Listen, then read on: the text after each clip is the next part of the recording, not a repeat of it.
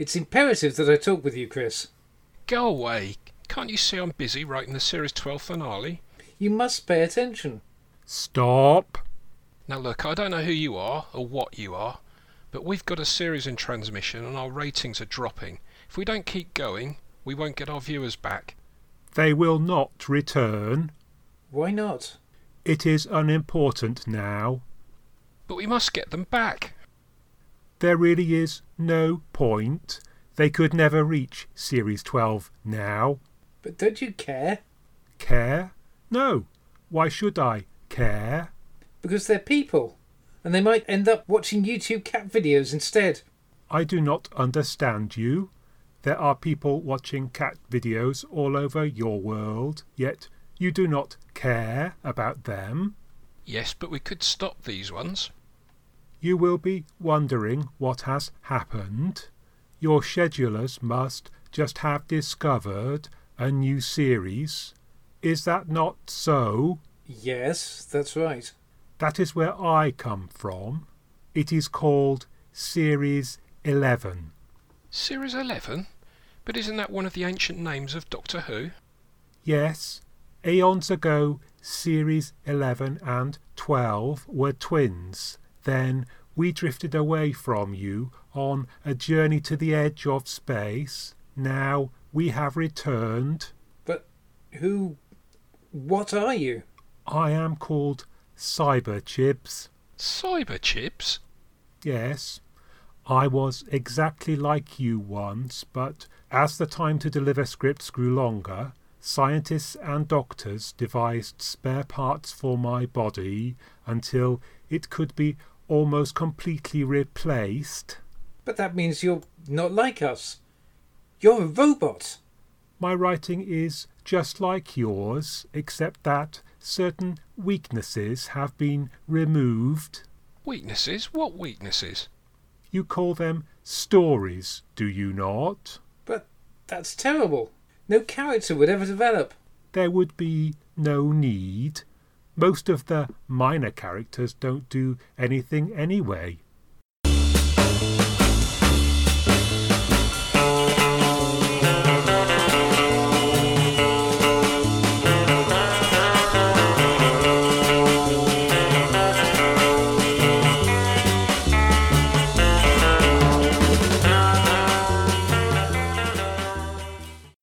Hello, once again, listeners, and welcome to Something Who episode 16, which is in our classic format, comparing the finale of Series 12, The Timeless Children, and First Doctor Swan Song, The Tenth Planet, if we can still call Hartnell the first after Sunday's episode. This week we surged to a remarkable number 12 in the Apple Podcast UK TV review chart, so thanks to those of you who helped us to rise to such heights. And as ever, if you like what we do, please let others know so they can find us too. Tonight I'm joined once more by Giles. Evening, Richard. Hello. And Simon. Hello, Richard. Hello, listeners. So, first up, we're going to talk about The Timeless Children by Chris Chibnall, in which the Master, the Cybermen, the Doctor, her companions, and the last humans all end up in the ruins of Gallifrey, while the Matrix tells the Doctor what's really been going on all the time. So I watched Ascension of the Cybermen and this one back to back as a two hour movie. Ooh. And I thought, uh, yeah, it's very visual and action packed. And I guess the only question that I had is, what's it actually about? I mean, in the sense of, does it have a real theme to it, or is it is it a lot of set pieces and a lot of mythology that slowly unpacks. Anyway, we, we can maybe come to that as we go along. So maybe your initial thoughts on it. I th- well, I, I thought, what's not to like about the Timeless Children, Richard? I always tell the listeners about my ten-minute rule. The episode has to grab my attention within the first ten minutes, and Yeah. this one took off seamlessly from where the last episode left off. I envy you, Richard, actually watching it as a two-hour whole because they, it, it needed to be watched watched together. We got to find out some more about the Doctor's past and the back history. I've I've no quibbles with that at all. Um, that opens up all sorts of new storylines, and I have no problem with people being inventive with that sort of thing. I don't I don't think it it, changes or ruins the history. I think Chris Chibnall's done a good job and he's complemented the history there. We had some fascinating story arcs all the way through this series, which I think were nicely tied up. Mm-hmm. This was a fantastic action packed story. We had another brilliant appearance by the Master, and um, he really came up with a grand scheme to destroy the Doctor and take over the universe. So, fantastic series finale. We had plenty of action, blasting Cybermen and some battles, and the Cybermen chasing people down. That was all very good. Ryan got stuck in, which was which was good to see. The special effects were dazzling. I complained about some of the clunkiness and some of the it's a bit cheap. I thought some of the previous episode until it really got going. But the special Mm. effects in this one were top notch, and I thought it, I thought it was I thought it was excellent. Good, excellent. Giles. Um, yeah, I'm still trying to process it. Um, I've not had a chance to rewatch it, uh, unfortunately, which I kind of feel like maybe I need to. At the time, I found it pretty satisfying. I think. Yes, I know. I, I think part of it's there's a certain sigh of relief that what they did with the canon stuff was all very well handled. To my, yeah, in my opinion, the actual plot, quite where the, you know, quite quite how the plot and plot and characterization hang together, I, think I might need to take another look. I didn't find the um, as regular view, regular viewers may know, I was complaining about the um, lack of characterization of the guest cast last week. Mm. I didn't find that so grating this time. Whether that was just because they didn't have so much to um, they didn't have actually have all that many character moments. They just mostly had to run around in a bit of a fight for survival. So that was probably good. Sacha Dhawan turning up as the master obviously elevated things a lot anyway. So he's he's always good quality. So yes, a thumbs up in general from me. But I just yeah, I'm not quite sure how much the plot how much of the plot is actually going to hang together on further viewings. Yeah, uh, so so that's an interesting question. I mean, I I think when I first watched it, there are a number of things that kind of niggled slightly in the plot. But uh, I mean, as I've thought about it over the couple of days since then, I think most of those things have kind of sorted themselves out in my head. I, I, I don't think in the end that, that, that there are any sort of eg- egregious rough edges that, that are worrying me right now Hmm. so, so I suppose the other thing about for me was that I liked the ambition of the story. I mean, one of the things that we complained about last year was a bunch of very kind of cardboardy stories that you know with no flavour, no texture, you know, a bit tedious. And th- this was a really strong attempt, a strong attempt across the whole season, really, to to tell a story from from start to finish of an epic scale and yes, with with with moments along the way to pause and do something else, but it, you know, it felt perhaps uh, in the same uh, caliber as the Key to Time from from the original series, or you know, one of the better um, RTD or, or or Moffat series when when when you know, kind of all the bits of their arc kind of came together. So Hmm. uh, um, you know, from that from that part of it, I thought that was uh, a much improved effort this time round. I thought um, Ko Ko Sharmus he came across as a credible resistance leader, and he I like the way he popped up near the end to, to save the day and save the Doctor and the story. I thought that was that was really good. And say, and did he save the plot? Thank goodness he- Yes. his- with his di- with his dying words, he filled he filled the biggest remaining plot hole in the um, in the um, in the story, didn't he? I think, fortunately. I liked as well how it, it teed up the next the next series and the next special as well. That was a nice sort of cliffhanger, and that, that whetted your appetite to see more. So Mhm. I th- I, think Jodie like, Jodie yes, I, I did like that. I, I think Jodie Whittaker's done a fantastic job overall as the Doctor.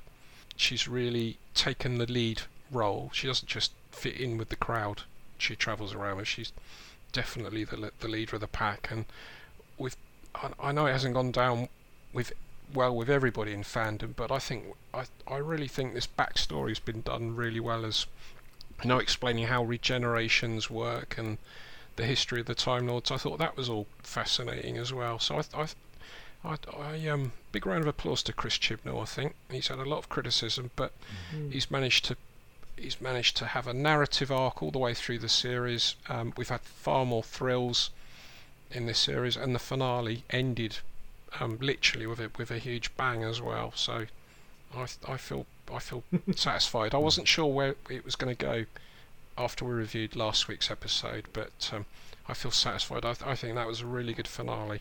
Mm. So, I mean, one interesting and, and bold piece of storytelling, I guess, is that the island scenes from last time, which were kind of incomprehensible at the time, now turn out to be a parable for what actually happened to the Doctor. And so, if Hmm. you sort of follow the, the the the scenes in the in the life of Brendan through, um, and then with the sort of voiceover from the Matrix, you can sort of see parallels in both stories, and it's you know, it's not unlike maybe a passage from the Bible in that regard. I mean, you know, and that's that's an interesting and, and bold piece of storytelling. I mean, I'm not quite sure why that would work better than just showing us in in a sort of drama way the the the story of you know the doctors being found in the early part of her life, ra- you know, rather than that being very voiced over and, and in clips. And we're seeing an awful lot of of Brendan, who turns out just to be the analog. But you know, I, I mean, I guess it's it, it's at least an interesting way of doing it. we were joking around about Netflix earlier. Um, I, as I was sitting watching all that division backstory, I thought that this is screaming of spin-offs. Hmm. Hmm. I was just going to say, with regard to the whole, and there were, there were lines that implied when the master is talking Jodie through everything, talking the doctor through everything. There were lines that implied that she, this is a vision that she has been having or been plagued by. Right. Okay. I believe, weren't there? She refers to having seen things in Ireland, or although so strangely the subtitles kept on saying Ireland rather than Yeah, I I S L A N D rather than I, Ireland. But there was an implication. I thought that that the Doctor is actually having these visions, Right. which didn't appear to be there in the. Well, and certainly yes, and, uh, definitely because the and the Master even refers to. I think queries whether or not it's something that was left by Tecteun Hmm. as a as something to as a clue to what happened in her past. Hmm. So, so yes, I mean that was certainly something we didn't get the impression last week that this was, you know, this just seemed to be a completely strange parallel story rather than something that was that the Doctor was having having been troubled by flashes of this Hmm. weird story, and I don't know whether if you were rewatching Ascension this week, Richard, whether or not you felt whether you noticed any hints of that, but No, I I didn't. I mean, of course, because I watched them in order, I didn't get to see Ascension after having had that kind of revelation in right, the second okay, one. yes, yeah. But nonetheless, it still just appeared to be a perfectly Hmm. bog standard story, you know, that was interleaved between the other parts. Hmm. Again, I may have missed Yeah. no. some some things that were in there. Hmm. But it's it's interesting. I mean, I th- I think you know the the funny thing is that um, yeah, rather marvelously they've you know they picked up on this. This is basically, and I I didn't find it. Although I was kind of nodding along to, nodding along to the developments, but you know in the way that fans do, having botched together pieces of lore Hmm. and and um, and so on and and and fit and join the dots of what's been told to us in the past by multiple writers. You know, a lot of it was very pleasingly consistent with what we've already figured out. I mean, we always knew that the we always knew that the Time Lords were a class apart from, and that you know, as Yeah. we there was an assumption that not everyone on Gallifrey was a Time Lord, and that the you know, Yeah. the, Sh- that the Shobogans that we saw in Invasion of Time were not didn't have regeneration ability or anything like that, hmm and the people that dwelled outside the capital. So there's been a long-standing assumption that regeneration was something that got invented at some at some point, and I guess most people have put it down to put it down to Rassilon or Omega as being part of that uh, that kind of thing. Hmm. So that kind of all, all made sense, and then you know the there's the, the Cartmel master plan stuff, which Yeah. I mean I know is you know was an abortive attempt at doing some of this stuff, but the the, the hints were still there back in season 25, 26 about you know about these things, and it's it's rather wonderful that Chibnall has come up with what he's done, has actually retroactively validated a lot of that stuff that had been kind of swept under the carpet. I mean, Hmm. who knows? It might even um, might even end up validating McGann's half-human com- comments at some at some point in the future. But you know, depending on where they go with it, although whether you know how you justify him suddenly becoming aware of that in that particular regeneration. Hmm. But yes, I think it was very you know very well handled. Yeah, I mean, my my only, I mean, I'm so so I, so I quite like the you know the thought that's gone into the retcon. Uh, uh, um, my only quibble with it really is that on face value, it appears to be throwing away Gallifrey, the Time Lords, the Master, and the Cybermen in order to give us the conclusion. Now, I mean, Hmm. it may well be that the Master had a handy kind of you know escape chamber before the button was finally pressed and, and took some Cybermen with him. But you know, it, it it seems like Gallifrey actually being destroyed is still quite a high cost to to sort of sort out that particular gap in the lore. But anyway, I mean that's Hmm. that's that's Chris Chibnall's storytelling choice, and there may there may still be a, a reason for that, um, and and uh, something Who fans will remember that we spent a minute or two going through the, the number of times that Gallifrey's been been there and back a Hmm. few episodes ago. So we wouldn't surprise us greatly if it if it returned at some point. Yes, who knows? Although that seemed to be a fairly final, finalish ending. Mm. The only thing that I was, you know, there, there were so many nice little touches of lore that I, I hope, I know, I find it, it's very hard to judge from, from the inside as a fan about quite how much of that, how well that was explained for the benefit of the, the mythical casual viewer. In, ter- in terms of you know someone who's absolutely not steeped with steeped in everything. It felt like it was all pretty well spelt out as we went along, but there were lots of nice little touches of references to stuff all the way along, Deadly Assassin and so on. The only the only thing I didn't, I kind of expected, although they I, since they had set up the death particle, yeah, I, I suddenly thought, oh yes, sorry that, yeah, Yeah, Chekhov's death death particle. yeah. Chekhov's death particle has been um had been set up already, so so I thought, oh yeah, of course they've got to use that because I was fully expecting that um that the solution was going to be the Eye of Harmony.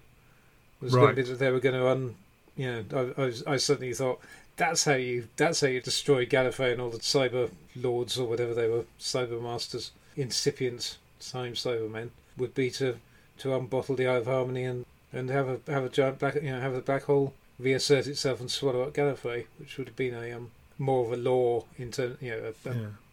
sort of a, you know it would have had a nice rhythm to it in terms of you know what we know about how how Time Lord society was founded so much as we know anything about you know the beginnings of it all. You think that would have been more elegant than inventing an imaginary destructive device from nowhere and then telling you all about it at the start of the story and then deploying it right at the end?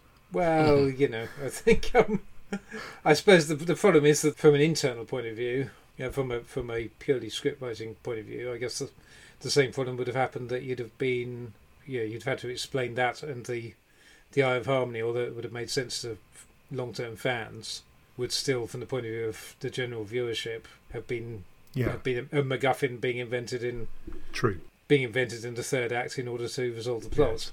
Yeah, yeah. Whereas at least with the, you know, I suppose you could have solved it, solved it with a with an earlier flashback or something like that, so you seeded the idea that it was there. But swings and roundabouts. Yeah. So, so Simon, how how do you feel uh, it's dealt with your sort of forty odd years as a Doctor Who fan? Do you, do you sort of feel um, satisfied with with uh, with a retcon like that? Yes, it, it explained regeneration, and I, I got really caught up in this series. I've got to say, and and the story arc, and I was happy with the way it explained um, Doctor Ruth turning up.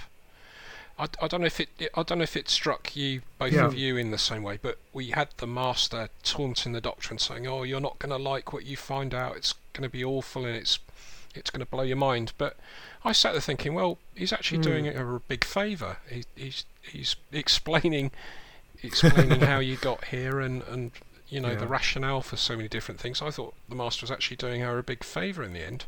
That that felt a bit strange. Hmm. Yes, yeah. It didn't undermine, I know, you know, as as they spelt out in the dialogue, it did not undermine who the Doctor fundamentally is. Mm. Hmm. It just gave her a bunch of new questions to to ask, and I think that was that. Thank goodness was the you know was what you know what they got right about it. But, but I guess a lot of people you know went into it with some trepidation about whenever whenever you know that big changes are afoot in in these things. Uh, you know, we always you know we don't want don't want anything. And I think it, it very elegantly maintained the um, status of what went before. Mm. So it's all yeah, it's all valid and and it stands on its own on its own ground. It doesn't feel like it's been undermined by by the new revelations. Mm. It just adds a you know hopefully a, a greater depth to it. And that's the trick. Mm. What I anticipated was we we had the the you know Doctor Ruth turning up the the Doctor and learning about the division, and I thought, well, is this going to point towards the Time Lords actually not being a force for good, and this the Doctor, as a member of the division's gone around Hmm. being allowed to intervene in affairs of other other species and other periods of time, and they've actually done lots of terrible things. I thought that was what the Master was going to reveal. You know, you've had a hand in all, you know, destroying Mm. galaxies and um, helping the Daleks. I Mm. don't know, helping the Daleks, doing something awful like that. That's what I thought the big reveal was going to be, and that it's actually Mm. your fault that Gallifrey's destroyed. But that that never happened. Hmm. Mm.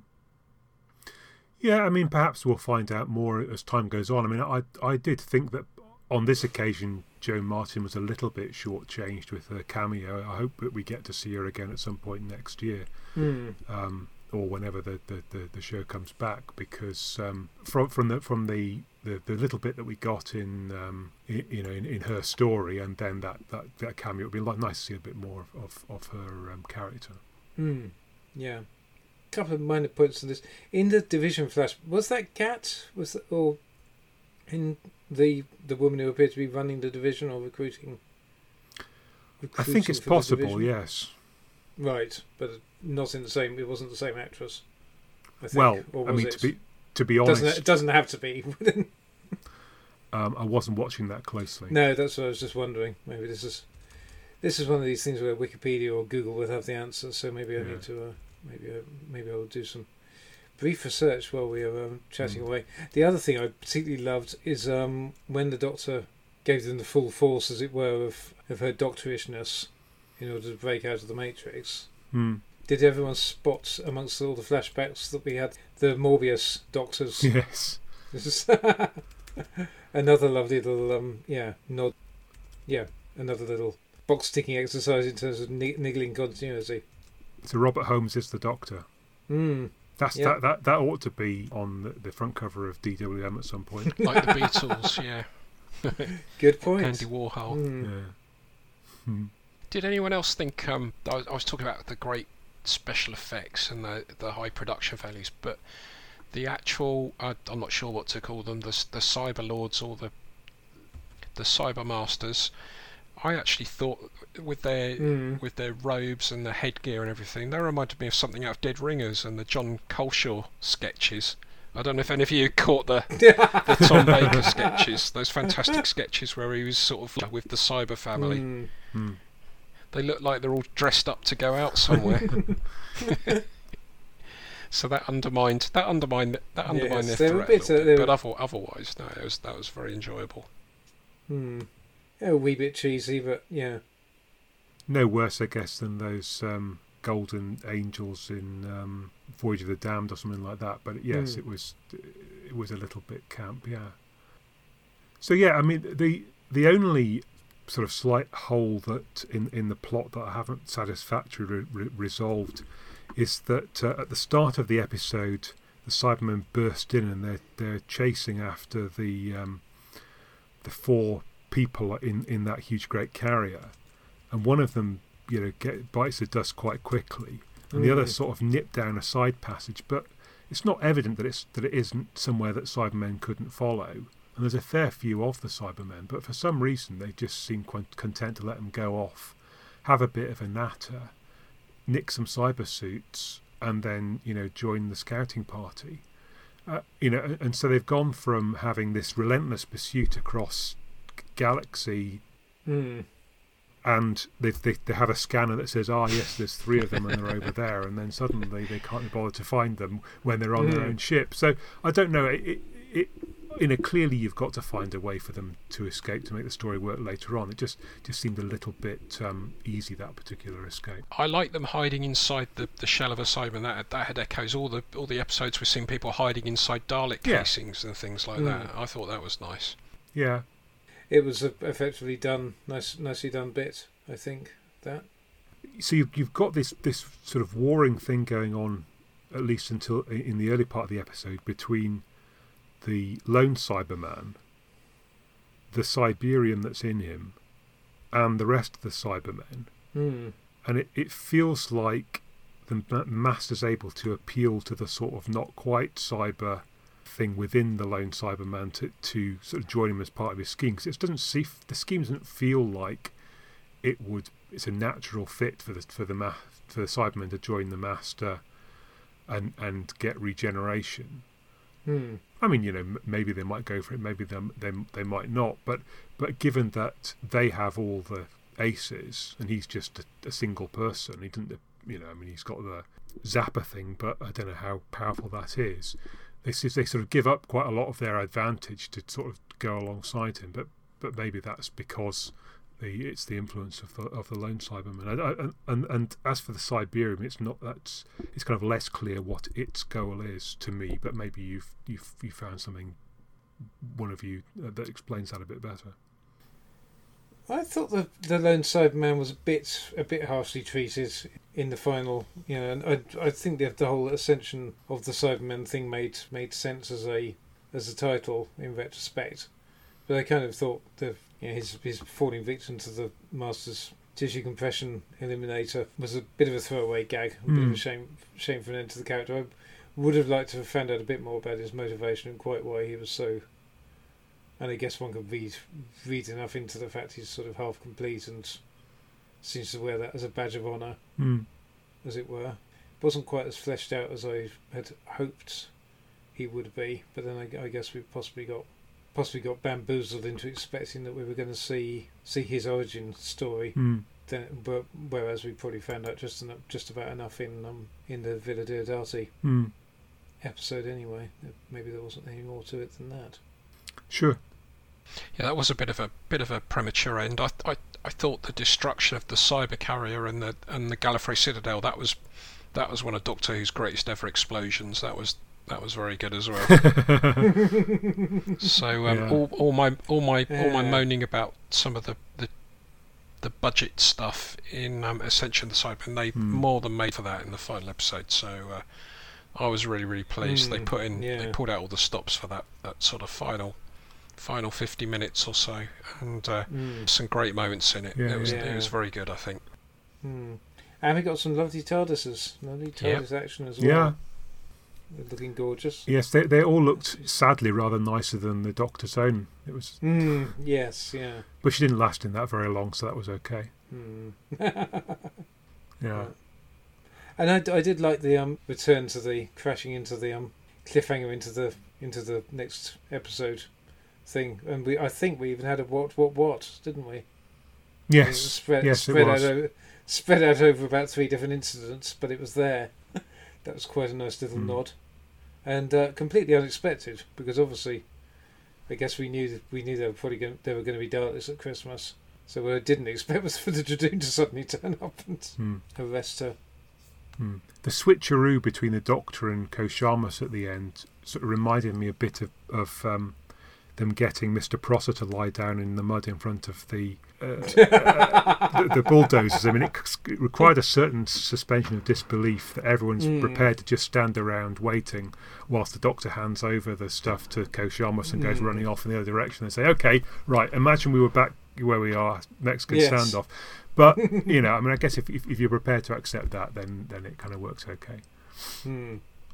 It turns out he, he wasn't um, Irish in the end either. Either you know, you, you say Kash-. Kashamus, I say Kashamus, but let's call the whole thing off. Oh, you've been saving that one, haven't you? Yeah.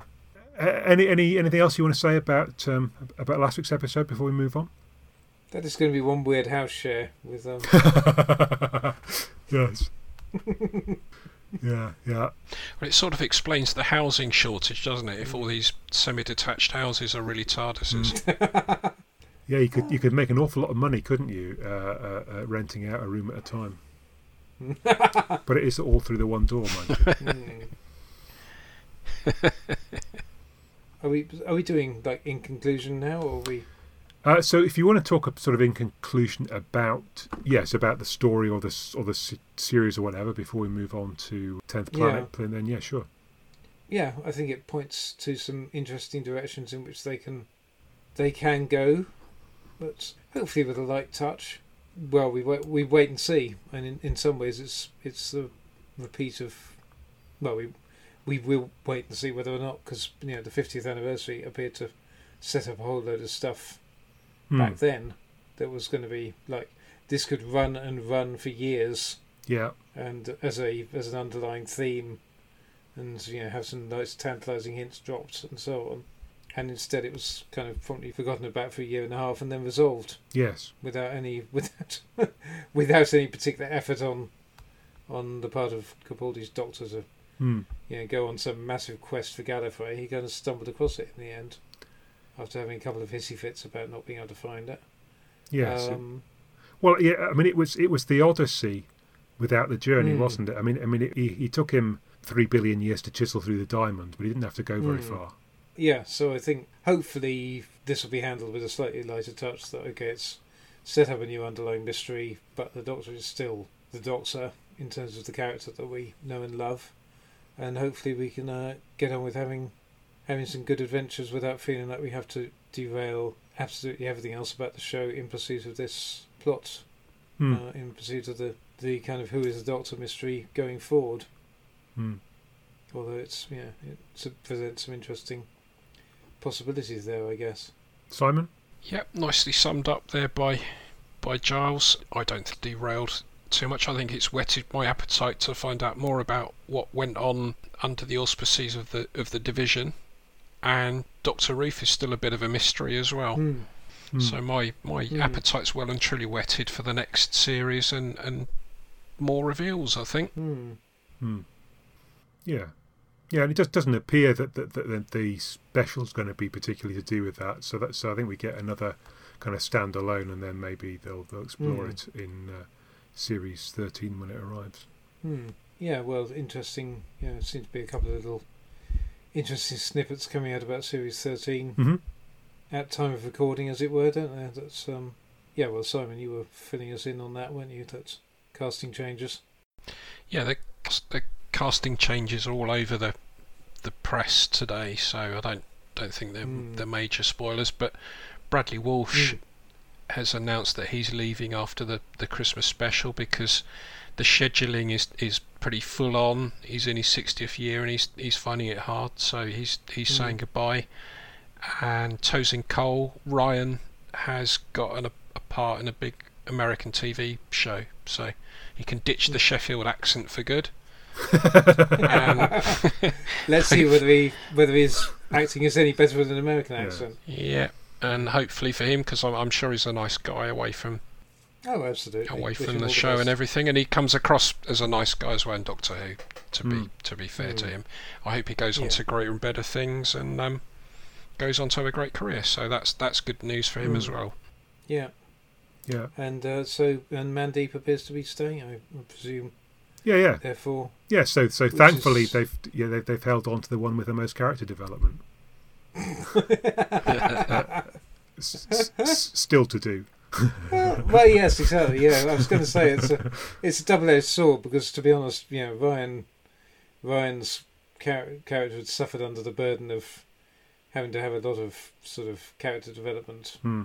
and you know too many things thrown at him, as we've discussed in the past. Yeah. And it feels like Graham's Graham's journey. You know, we know what Graham's particular bugbears were and so on. So Hmm.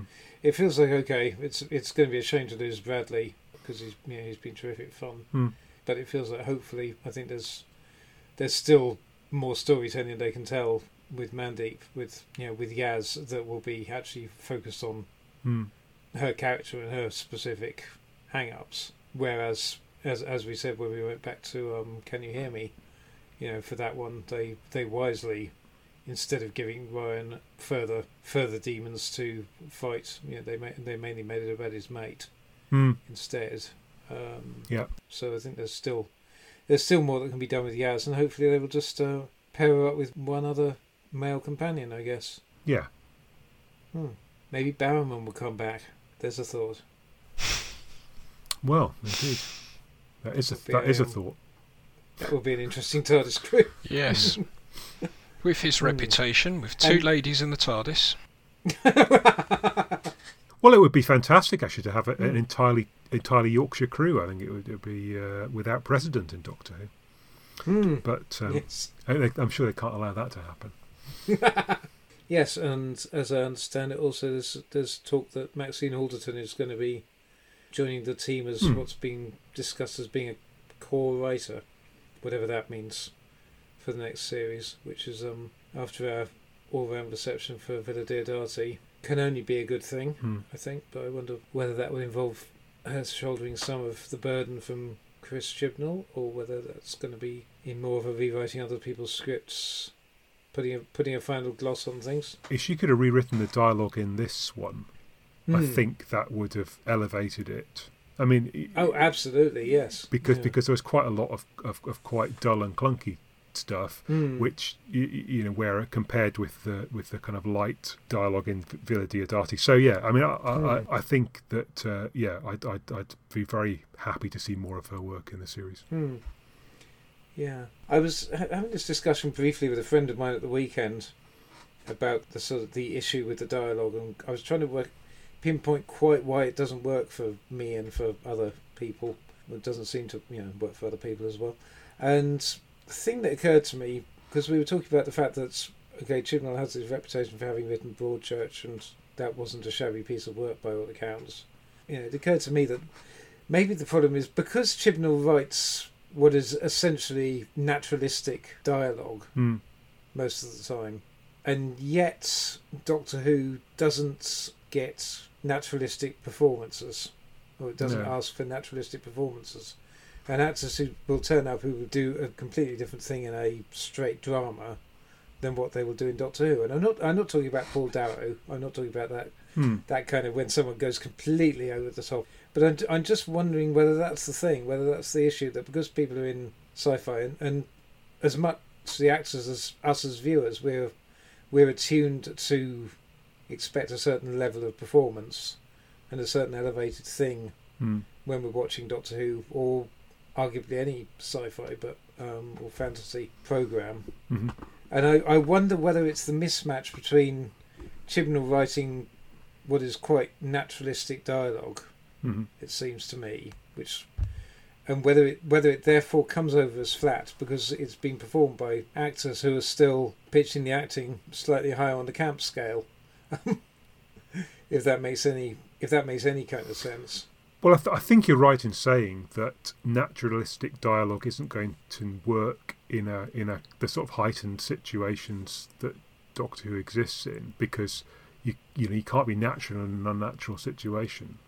Hmm. So I think that's why the kind of Moffat-esque Aldertonian, if one can use say, you know, the the the, the quippy lines and, and whatever. I mean, it's not it's not realistic to how people actually speak, Hmm. but but it, it brings the situation to life and it allows the exposition to happen in, in a funny or interesting or startling way rather than in a kind of bunch Hmm. of slightly lumpen exchanges.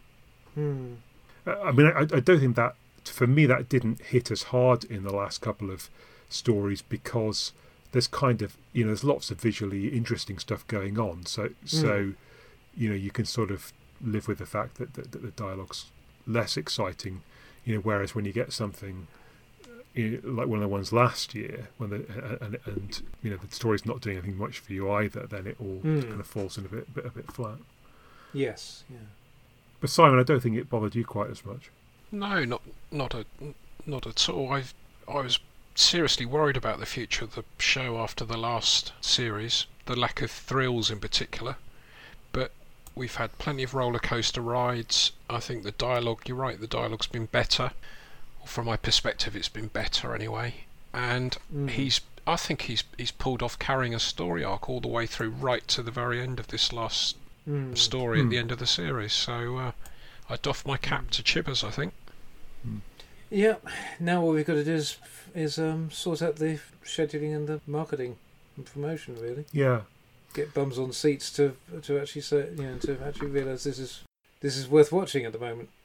Well, if, if you've got something worth selling, it's kind of easier Mm. to sell. I mean, I- I, guess the, yeah. I guess the problem we've we've got is that there was the appetite last season, but the Mm. product was wrong, and then you've Mm. got the product right, but the appetite's low. Well, Mm. if you can sort of get the right product and the right appetite together, then um, you know it, it, could be much improved. But yes, I. I, I, I, I think um, they may struggle to to reach the the highs of the of early Whittaker simply because you know if you were encouraged to watch something and it wasn't quite as good as you were hoping, it's hard to, to come back a second time unless um, Mm. what you're going to be showing them is, is, is extraordinary. So you Yeah. know, particularly Villa Diodati, but but those last two were, were, were quite visually exciting. Let's hope that Mm. that and a good special next Yeah. Christmas or New Year means that um, there's more appetite when it comes back finally. Hmm. And I think we need a possibly possibly one solution would be to get a casting kill on the level of Catherine Tate Hmm. for the new for the new companion. Yeah, yeah, Um, true. Get some someone who'll bring their own audience with them to to watch it, or at least give it a try and then be impressed. If I'm if I'm honest as well from a personal perspective, this is slightly out of scope for this podcast, but my my attention from 2013 onwards was expecting all these hordes of missing episodes to return every week, Hmm. and then I got caught Mm. up watching each new episode, you know, looking for a clue that the faceless ones had been recovered or something, and I wasn't watching it and enjoying it properly for what it was. So, you know, I've got Mm. my attention Mm. locked again on this as a as a program I as I love, and um, I'm very pleased to say this last series has been it's been it's been good. Big improvement Mm. on recent series and recent years, and um, I'm enjoying Mm. watching Jodie Whittaker as well. I, I, th- I think she's really made the role Yeah. her own in this series. Hmm. Um, she came in for quite a lot of criticism, some of it unfair, but I think that was down to the Mm. writing. She didn't really stand out in the crowd as, as the lead character, but this series she's really stamped her Mm. mark on the role. She's had a lot of terrific Hmm. speeches she's delivered impeccably, and I think she's come across as a really strong Hmm. doctor as well. So uh, I think all bodes Yeah. well. Hmm. Yeah, that moment up by the trig point with the master was um, absolutely fantastic. It was a real highlight. Yeah. Okay, I think we if we're ever going to talk about it, we better move on to the tenth planet. Not more bloody Cybermen.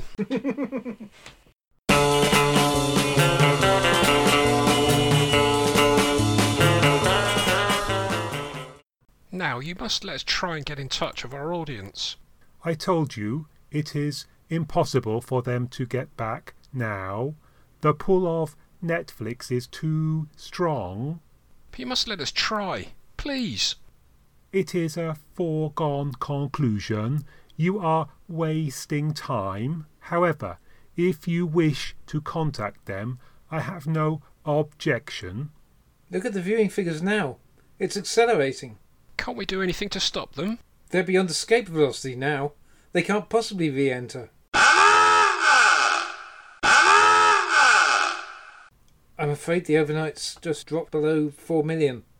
Now perhaps you can see that your series is in great and imminent danger. What about those poor viewers? Perhaps you will cooperate. Netflix drew them away. It was unavoidable. What's happening? The energy of Series 11 is nearly exhausted, and now we turn to its twin and will gather energy from Series 12 Gather energy? But for how long? until it is all gone. But that means that Series 12 will die. Yes, everything on Series 12 will stop. But you can't calmly stand there and tell me I'm going to stop writing. You are not going to stop writing. How are we going to survive? There's no scientific certainty that this is a dying series. I prefer to take my chances here. You must come and write with us. But we cannot write with you. You're you're different. You've got no storytelling. Storytelling. I do not understand that word. storytelling, plot, theme, character development, arc. Have you no storytelling, sir? Come to Series 11 and you will have no need of storytelling. You will become like us. Like you? We have initial public goodwill, high ratings, and a good press. Do you prefer to die in misery? But look, surely it's possible for us not to lose our viewers week after week. It is inevitable. Then you really don't mind if my series dies? Why should I mind? Because millions and millions of people will be forced to watch Dancing on Ice. They're going to suffer horribly. I shall not be affected. Don't you think of anything except yourself? I am equipped to survive. I am only interested in survival. Anything else is of no importance. Your series death will not affect me. But I can't make you understand. You're condemning Doctor Who to die. Have you no heart? No, that is one of the weaknesses that I have removed.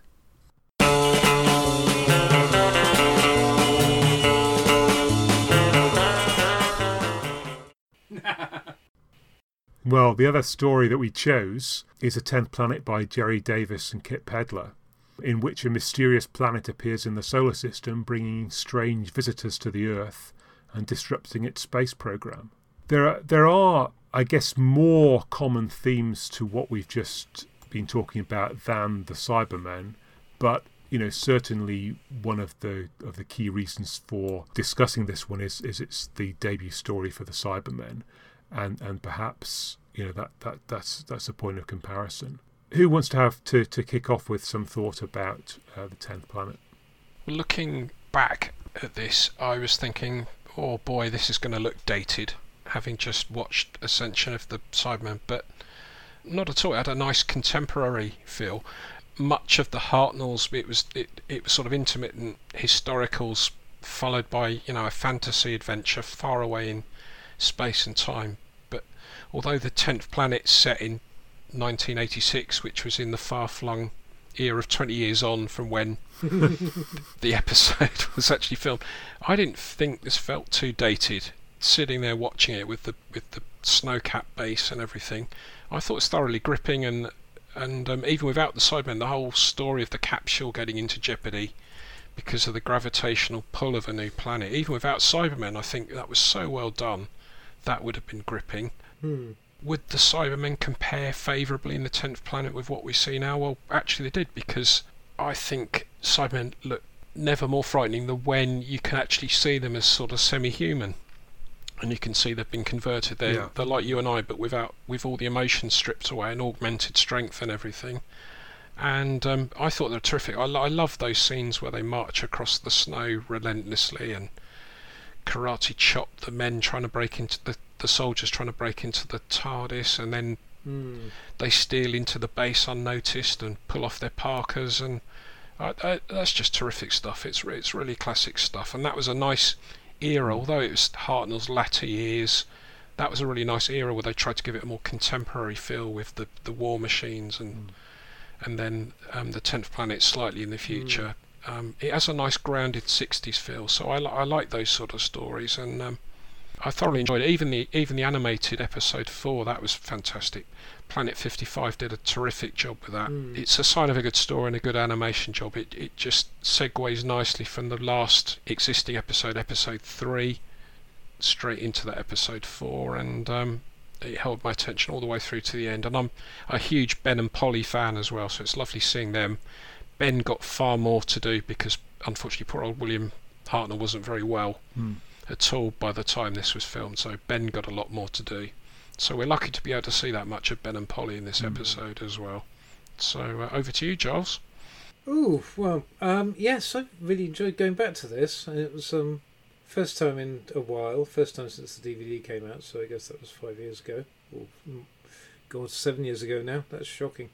It was interesting looking at it from this point of view because one thing that struck me was the Cybermen aren't in it much. No, Um, it's interesting that the, they're the catalysts. The you know, the arrival of Mondas is the catalyst for everything that happens. But aside from the two incursions into the base in episodes two and four, really, you know, episode one is, as you say, really focused on the the astronauts and the the space capsule, and then episode three is really all about Cutler and and his descent into Yeah. desperation and and stopping the stopping the Z Z bomb Z bomb, Mm. which is it's interesting because it's I think it's a clever construction from that point of view that it takes here's the basic concept and we're not just going to have four episodes of the Cybermen trying to break into the base, which considering this is the archetypal the the first base under siege Mm.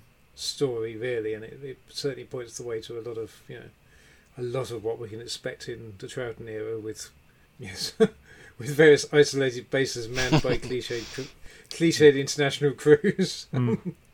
and um, a fair bit of sexism thrown in as well. Polly making the tea and coffee. exactly yes yeah.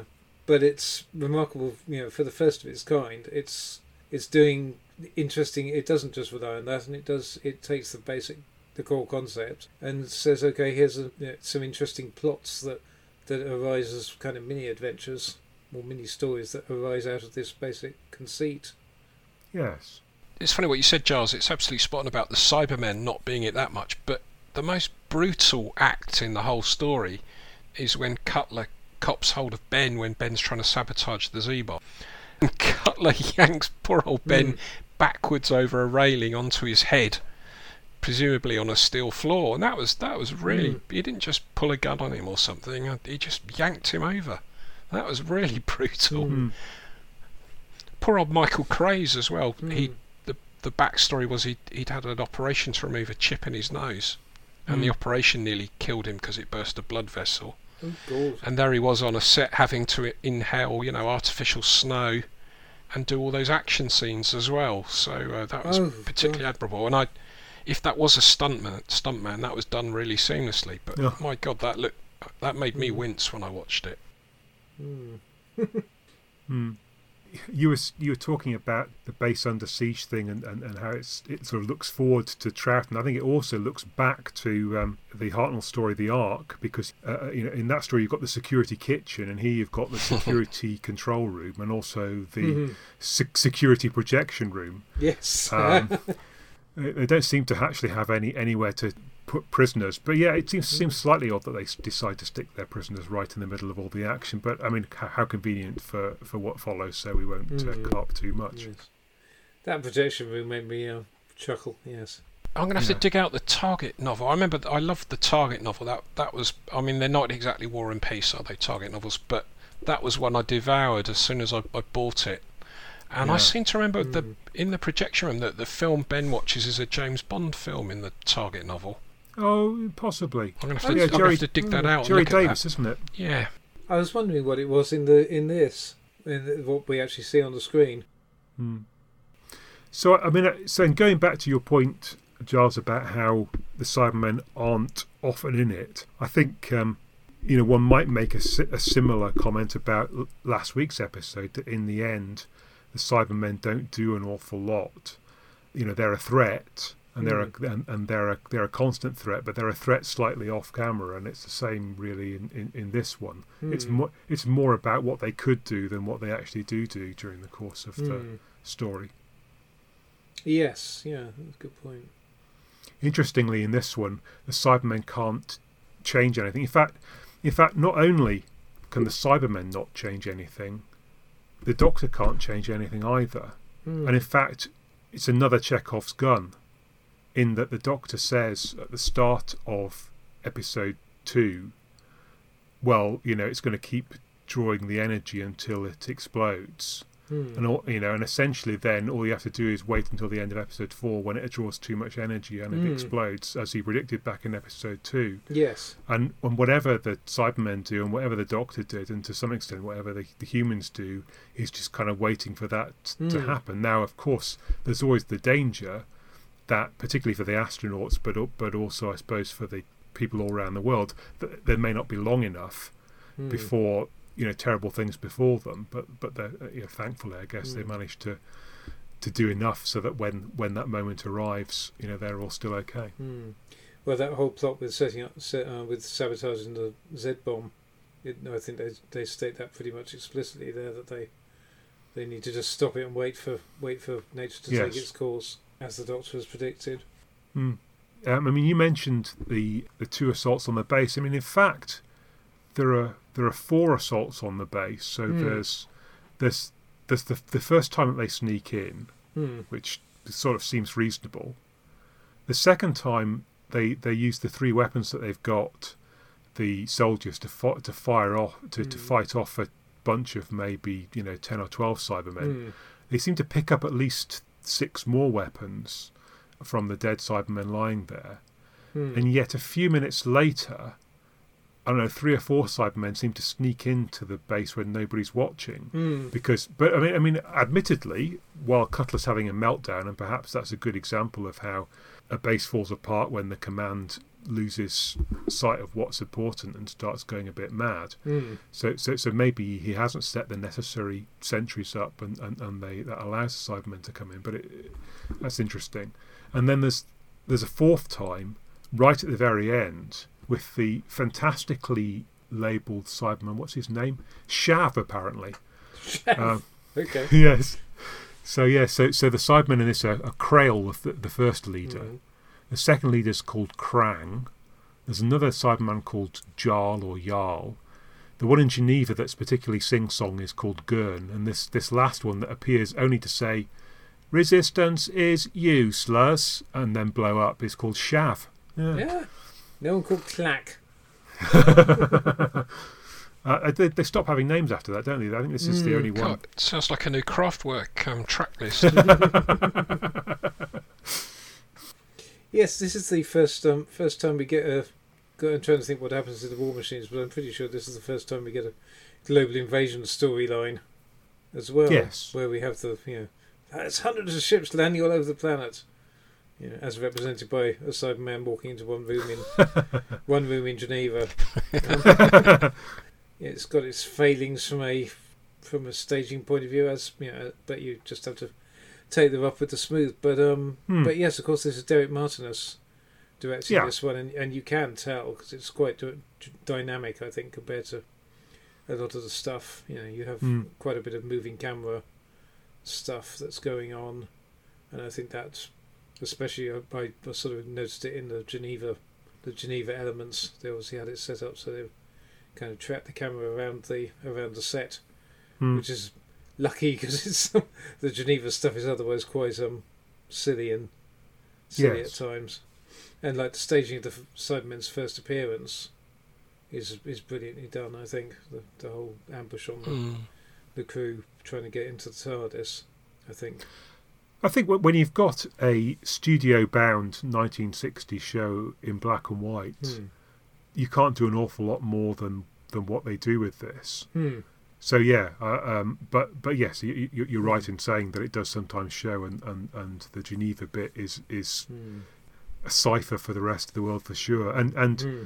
the, the the space capsule works quite well because actually a cramped studio Hmm. Stands in quite well for a cramped space capsule. Hmm. Yes, that's and ev- you know everyone knows what a what a um, space control thing should look like from from the NASA footage, so that Mm. that works fine as well. And actually, the the filming um, outside the base, they've got a, a nice large stage on which that happens, so it does give the Cybermen a chance to sort of wander in from at least middle distance, rather than the kind of terrible time flight scenario where you're almost bumping into the camera before you start moving towards it. Hmm. Yes. Yeah. The opening shots of the episode are really nice as well. I mean, they, they just use stock footage of somewhere cold Mm. and snowing, and Yeah.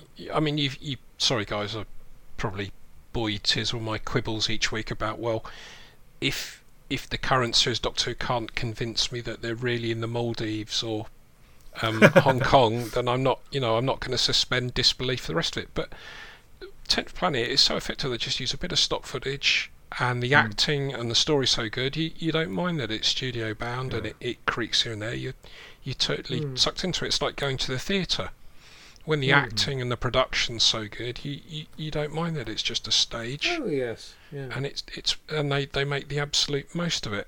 Hmm. So, what- so what you're saying, Simon, is would it have killed them to, sh- to show a lemur from a wildlife documentary? Yes. It just uh, the, you, you touched on it as well with Cutler. I mean, it, it sets the mould for the base under siege, doesn't it? it? It has the it has the commander who gradually melts down and cracks under the pressure. But Mm. to start with, he's very effective. He he sets up the tactics perfectly to beat off that that Cyberman attack using the weapons and has Mm. all the sentries in the right place, and then eventually Yes. get through. You have the plucky number two Barclay who steps in to save the day and help Mm, save the he's planet. great. Yes. He's really Mm. good. And then you, you always have the cowardly. I can't remember the character's name, but there's the cowardly Weasley one who wants to surrender and Dyson, give in and Dyson tells Ben, case, yeah. yeah, tells Ben not to take any chances. Hmm. You've got all that supporting cast, the the sentries. Um, I can't remember all their names. Tito and and the sergeant and so on. It's just Hmm. fantastic character development. Hmm. So um, I, I just love the way it, it's put on like a theatre production. All those old Hartnells and, and a lot of the Mm. Troughtons as well, and I, that's why they stand the test of time. I think because they're so well produced and Mm. put together. I think Hartnell's quite good in episodes one and two as well. Mm. Um, I mean, I mean, so, so you know, although he's a bit of a bystander. I mean, let's face it. The last time we looked at the Crusade, he was a bit of a bystander in that too. But but you know, he, he gets the opportunity to have scenes here and there, and he seems, you know, even right at the end of of, of his run here, he seems very much. You know the, the the full first Doctor package Mm. in those two episodes. Mm. Yeah. Um, I mean, clearly, you know, obviously he's not in the third one, and by the time the fourth one comes along, he's got ten minutes. Where again, he, he's he's he's perfectly decent, and then he kind of fades out of the of the storyline a bit. Well, it seems to be yeah. The the scenes in the control rooms, as far as one can judge from the soundtrack alone, it's a real shame we don't have those because he appears to be fully in charge. The moment you know, once Cutler is gunned down, he appears to be the one who steps up and takes charge and is yes, fairly you know in f- fairly forceful, forceful first Doctor mode. hmm. So it is a shame that we don't have that to to see. But yeah, no, it's a it's a great shame that episode three. Um, yeah, that he was ill for that week. But um, although of course it's by no means unusual for a Doctor to disappear in this era Hmm. for a, for No, an episode. no. It, it, it it stands that it's no worse than say one of the episodes, "The Seeds of Death," where you know Troughton goes, you know, uh, lies on a on a, Hmm. a trolley or something, Yes, or yeah. um, you know, uh, where, where um. Hartnell himself disappears for a couple of weeks in um, Serial E. Marinus, yes, the Marinus, Peter Marinus, yes. of course. Yeah. Uh, yes, although in this case, uh, you know, as I understand it, it was it was much more short notice that, um, Yeah. that Hartnell more or less phoned in at the start of the week, saying he wasn't he wasn't well enough to, to record, so they more or less had to you know do a hasty redivision of the lines. It's Mm. just it's just more of a shame that we know the realities of making the show at this time. It's just a just a shame that he hap- happened to be um at such a pivotal moment that it Yeah. robs us of one of his you know last potential last performances, I guess. Sure, But- agreed. Because he's he's not even in, he's not even in the last surviving episode, is he? Episode three. Hmm.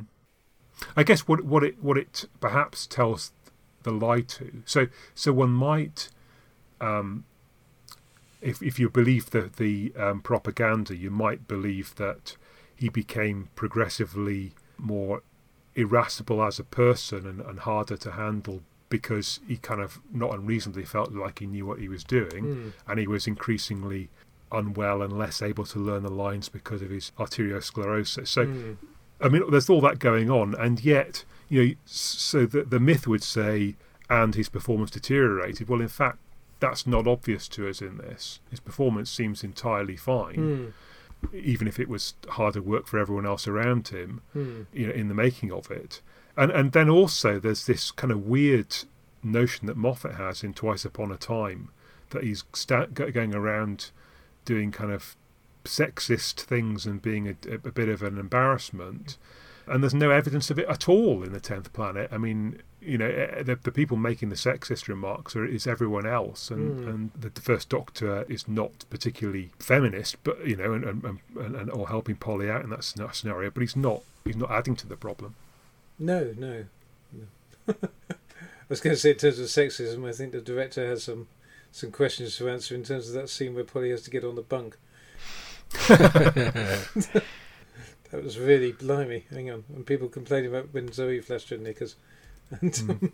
when we talked about the Crusades guys, we, we talked about some lovely turns that Hartnell did, and right in the f- start of this story, um, where Cutler's bawling them out for being intruders on his beloved base, Hartnell comes up with that lovely line: um, "Can you can you speak up? I'm a bit deaf," with a sort of raised, arched eyebrow. That was that was really lovely. Mm. Yeah, good good guest cast in this. I mean, we we mentioned um, Barclay already. David Dodimead, Mhm. I believe, is the actor. He's he's Right. he's just rather good. But then you've got two two big names really. Robert, Robert Beatty was um hmm was obviously a, a famous name, and then Earl Cameron as well, uh, who was you know, who was a big. Earl Cameron was probably you know I was kind of looking at their respective credits. I'm thinking, I mean, okay, Robert Beatty. I, I guess he was a go, kind of go-to, although he was Canadian. I guess he was a go-to actor for Americans on the British screen, hmm uh, in like low-budget British films and British TV, especially. I was listening on Radio Four Extra a couple of months ago. They repeated in their in their vintage drama slot a um, series he did in about 1961 called Destination Fire. He played a fire inspector, sort of fire insurance investigator, which is quite fun. But I think his reputation possibly stems from the fact he, he reported on the Blitz for sort of he voiced over stuff that the BBC did for the American market in terms of um, for sort of films that were sent to America about what what Britain was undergoing during the Blitz. But then Earl Cameron, you know, was quite quite the big star really. You know, with when he he'd done um he'd been in Goldfinger, um I think the year before this, hmm and had um had really had a you know quite a reputation since I think Pool of London was his first you know his breakout role, and that was like in the late forties. So it's nice. It's it's it's nice to see that um you know, and it it just passes without comment at all that the commanding astronaut happens to be happens to be black. And Mm. it's you know I think it's possibly given how, without wishing to open a can of worms, given how problematic some of the other some of the other parts in '60s Doctor Who for the, uh, that are available for black actors and so on, or you know how problematic they Yeah. can, they can be seen. It's it's nice to you know it's it's it's a it's a good strong role, and it's um it's and it it kind of passes without comment. It's just taken for granted. Yeah, this is the 1980s. Get with the program, man. So Yes, good. Hmm. We never saw that cyber hip, cyber hypno power thing where they can put a hand on people's heads and get them to collapse. Again, did we? I don't think. Uh, is there something in Revenge? Yes, the the uh, that comes out of his head, doesn't it? Yes. It's Ah, not quite yeah. the same. Well, yeah, I guess similar enough. They shoot bolts out of their fingertips sometimes, don't they? In um, in the moon base, I think in um, the Wheel in Hmm. Space as well, don't they? They hypnotise people. Hmm. Yeah, I suppose it's meant to be. I still yeah. think I still think that's the story where you see the Cybermen at their most evil, the Wheel in Space, because they're they're pretty vicious in that. Again, Commander Hmm. cracking under the stress. Mm. Yes, it's interesting. Cutler's part. Sorry, this is a complete non sequitur, but yes, I mean Cutler, as as I think you said earlier, he's he's very efficient at first and uh, organises the the defence of the base and and the storming of the you know the taking out of the initial Cybermen. Mm. And then only really starts to crack once someone makes the unbelievably foolish operational decision that the astronaut that they should send up is the guy that's is the son of the guy that's in charge of the polar base that's under siege. Mm. It's just like, yes, I know we asked for volunteers and that's the excuse, but what? Hmm. Yeah. And it's interesting that the treatment of the Cybermen here. Just one one other thing I was going to say. It's interesting the way they are. They're not entirely unsympathetic because they haven't become the monsters that we. Well, yeah, well, we just don't know what to make of them. Yes. Really, they they seem to make fairly reasoned arguments Mm. at times, and I I quite I like the bit where Ben you know shoots one with the weapon Yes. with the weapon and and you know is is quite cut up about it. You know, was Yeah. quite you know Yeah. quite traumatized by it. And I, I also like that bit where they, when they have the, the sort of the dialogue that's revealing what Mondas is up to about draining the energy and so on, and that the cyber leader is just, it's just mainly mainly concerned with cataloguing, the Yes. uh, cataloguing the staff ages and you know the names and ages of the staff, and keeps on Yes, keeps on asking for Dyson's age, and, yes. and uh, it's quite it's quite nice. It's It's, it's like a mad Ma- Magnus Magnusson or something Mm, at the start of Mastermind yeah, of that era. mm, Yeah.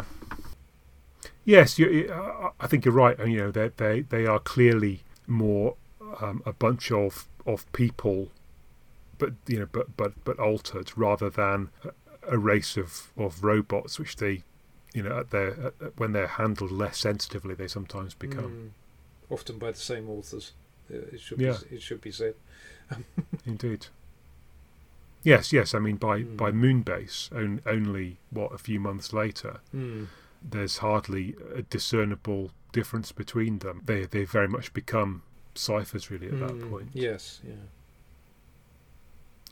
Both these stories, I guess, are, are fairly obviously canon changes. Mm. You know, tenth tenth planet suddenly provides regeneration as a possibility, and doesn't doesn't try to explain it at this point. You know, we, we're going to have to wait for Power of the Daleks to, to go through through that, Mm. and and thus make the the series a bit broader and deeper.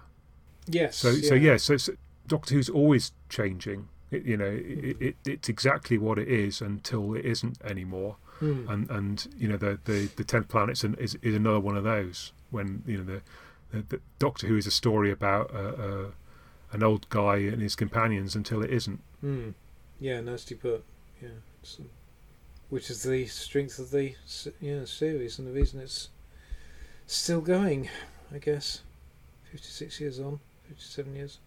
I've I, I've already I guess um, discussed the fact that, that you've you've got a Chekhov's gun in both cases, and the Doctor also is is not really the agent in either of these two stories either. You know, in both cases, the Doctor is fairly helpless. In in Hartnell's case, he's he's in the control room, but he can't really do very much. In in in Whittaker's case, she is you know literally paralyzed for a large chunk of it, and then when she isn't, she's not necessarily uh, able to do much. And when she does get the chance, I suppose, of agency right towards the end, you know, that, that that then becomes a plot point, and and, and, and she Mm. she does she does uh, pull back from it. But you know, for much of the episode, um, she's in the same position um, that Hartnell is in the in the tenth planet. Mm. True. Interesting point. And uh, I mean, my last and, and, and fatuous, I suppose, similarity is that in both cases you get unexpected survivals. I think I think everyone expected that one or more of the Doctor's companions was going to cop it in in in uh, Timeless Children, and Terry Cutler appears to disappear off the radar in. Uh, Mm. In Tenth Oh, Planet, course, but, yes. but but but amazingly, both of them um, to, uh, you know seem to survive intact Mm. at the end. Yes, good point. Anything else either of you want to say about these two stories? No, that was a lovely summation by Richard. It was just fascinating to see how, uh, from their first appearance to their latest, the, the Cybermen have evolved, but they still offer that, that same inhuman threat.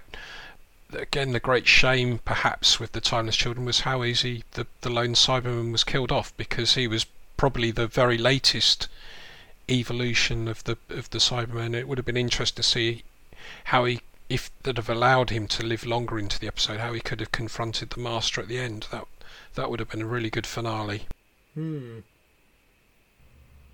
I don't, I, you know, I don't think very. Um, when you think about the Cybermen and how logical they are, they always seem to off them in the end in a in a rather basic way. You know, I mean, they, you know, in the tenth planet, it's inevitable. In the moon base, well, it's another Chekhov's gun. It's the gravitron. It, it, it, there's gold. You know, they, they seem to have a remarkable number of basic weaknesses. Yes. Radiation.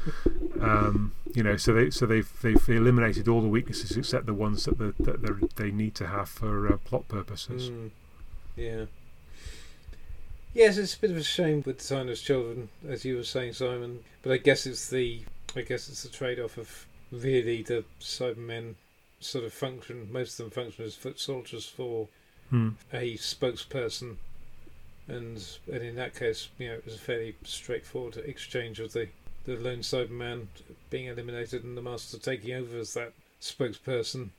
So then the Cybermen really faded into the background, except as a potential fate for the Gallifreyans and an unstoppable army for the Master to, to wield, which is fair enough for the purposes of that plot, but it possibly does the Cybermen a bit of a disservice, and the lone Cyberman in particular, Mm.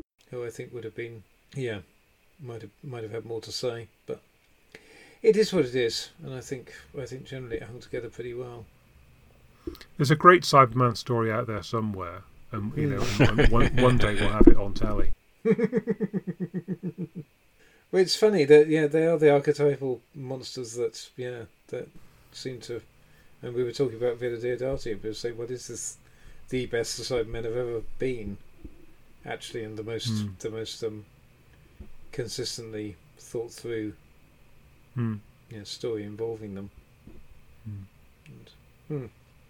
Okay, well, look, thanks for to both of you for your your thoughts on, on both of those stories and on the conclusion to series twelve, and and that look, brief look ahead to what might lie um, beyond for, for the for the Doctor. Hmm. So, and thanks to all of our listeners for bearing through what's probably a relatively long episode.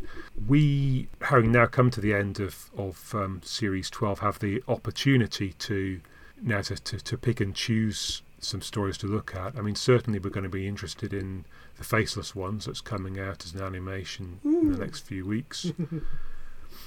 We're still threatening to take a, a, an interest in the recent colorization of Dalek Master Plan Episode 2, and, and, and I'm expecting that to feature in one of our uh, upcoming episodes. But yeah, we, we won't be coming to you probably quite as frequently as we have over the last few weeks, but we still plan to come over the next few months with, with a variety of stories from the, the deep past and the, and the not so distant past. And you know, I, I think our format will continue to, to, to, to bring entertainment and a little bit of interest um, along the way. So thanks, Simon, and thanks, uh, Giles, and uh, we, we look forward to being with you again sometime soon. Yep, I'm into that. Thank you both. Absolutely, look forward to doing the next one, but it's going to be nice to uh, yeah have a little bit of time to regroup first. Yeah, yeah, Okay. let's do a treadmill. yes, yeah, and thanks everyone for listening and uh, yeah helping us build our numbers. cheers.